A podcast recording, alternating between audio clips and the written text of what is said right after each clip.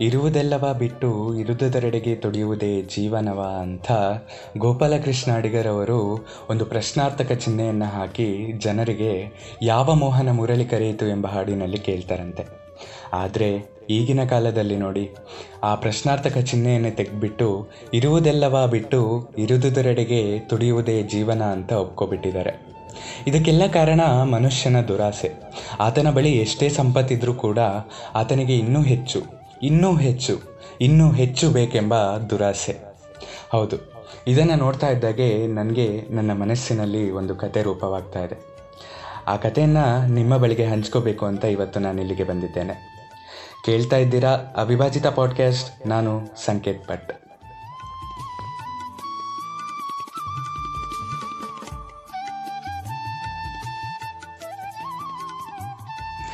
ಕತೆ ಶುರುವಾಗೋದು ಹೀಗೆ. ಸುಮಾರು ವರ್ಷಗಳ ಹಿಂದೆ ಹಿಮಾಲಯಕ್ಕೆ ತೆರಳಿದ್ದಂಥ ಬಾಬಾಜಿ ಒಬ್ಬರು ಹಿಂತಿರುಗಿ ಮತ್ತೆ ಅವರ ಹುಟ್ಟೂರಿಗೆ ಬಂದಿರಂತೆ. ಬಂದ ತಕ್ಷಣ ಅವರು ಮಾಡಿದ ಮೊದಲ ಕೆಲಸ ಏನಂದರೆ ಡಂಗೂರ ಸಾರುವವನನ್ನು ಕರೆದ್ಬಿಟ್ಟು ಹೇಳ್ತಾರಂತೆ. ನನಗೆ ಹಿಮಾಲಯದಲ್ಲಿ ಜ್ಞಾನೋದಯವಾಗಿರುವ ವಿಷಯವನ್ನು ಇವತ್ತು ನಾನು ಊರ ಜನರ ಬಳಿ ಹಂಚ್ಕೋಬೇಕು.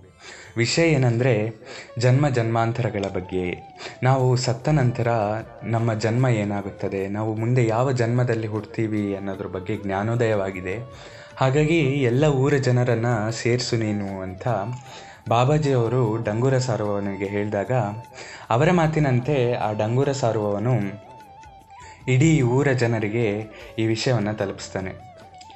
ಹಾಗೆ ಆ ಊರಲ್ಲದೆ ನೆರೆಹೊರೆಯ ಊರುಗಳಿಗೂ ಕೂಡ ಡಂಗೂರವನ್ನು ಸಾರಿಕೊಂಡು ಹೋಗ್ತಾನೆ. ಇದನ್ನು ಕೇಳ್ತಾ ಇದ್ದಾಗೆ ಊರ ಜನರೆಲ್ಲರೂ ಕೂಡ ಒಂದು ಆಲದ ಮರದ ಕೆಳಗೆ ಒಗ್ಗೂಡ್ತಾರೆ. ಅವರೆಲ್ಲರೂ ಒಟ್ಟಾದಾಗ ಬಾಬಾಜಿಯವರು ಬಂದು ಪ್ರವಚನವನ್ನು ಶುರು ಮಾಡ್ಕೋತಾರೆ. ಪ್ರವಚನ ಹೀಗೆ ಸುಂದರವಾಗಿ ಹೋಗ್ತಾ ಇರುತ್ತೆ. ಮಧ್ಯದಲ್ಲಿ ಆ ಗುಂಪಿನಲ್ಲಿದ್ದ ಒಬ್ಬ ಹುಚ್ಚ ಜೋರಾಗಿ ನಗಾಡಲು ಶುರು ಮಾಡ್ತಾನೆ. ಆತನ ನಗು ಎಷ್ಟು ಜೋರಾಗಿತ್ತು ಅಂತಂದರೆ ಅಲ್ಲಿ ಸೇರಿರುವಂಥ ಜನರ ಗಮನವೆಲ್ಲ ಈತನ ಕಡೆಗೆ ಸೆಳೆಯುತ್ತೆ. ಇದನ್ನು ನೋಡ್ತಾ ಇದ್ದಾಗೆ ಬಾಬಾಜಿ ಅವರಿಗೆ ಎಲ್ಲಿಲ್ಲದ ಕೋಪ ಬರುತ್ತೆ. ಬಾಬಾಜಿಯವರು ಜೋರಾಗಿ ಬೈದೇ ಬಿಡ್ತಾರೆ. ಏ ಮೂಡ ಯಾಕೆ ನಗಾಡ್ತಾ ಇದ್ದೀಯ ನೀನು ಅಂತ.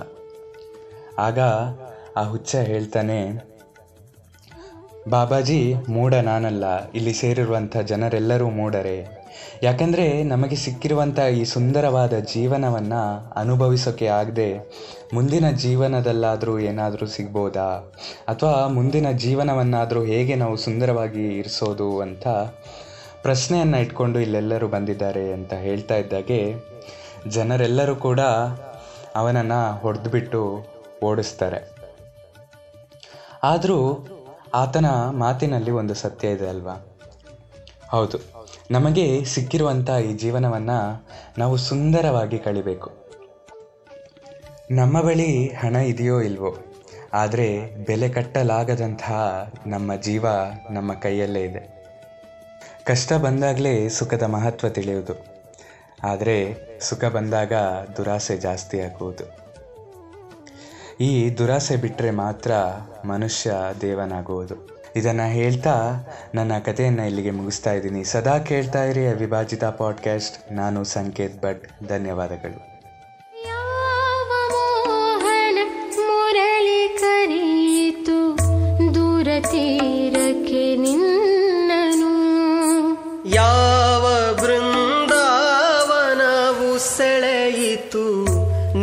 மண்ணின கண்ணனும்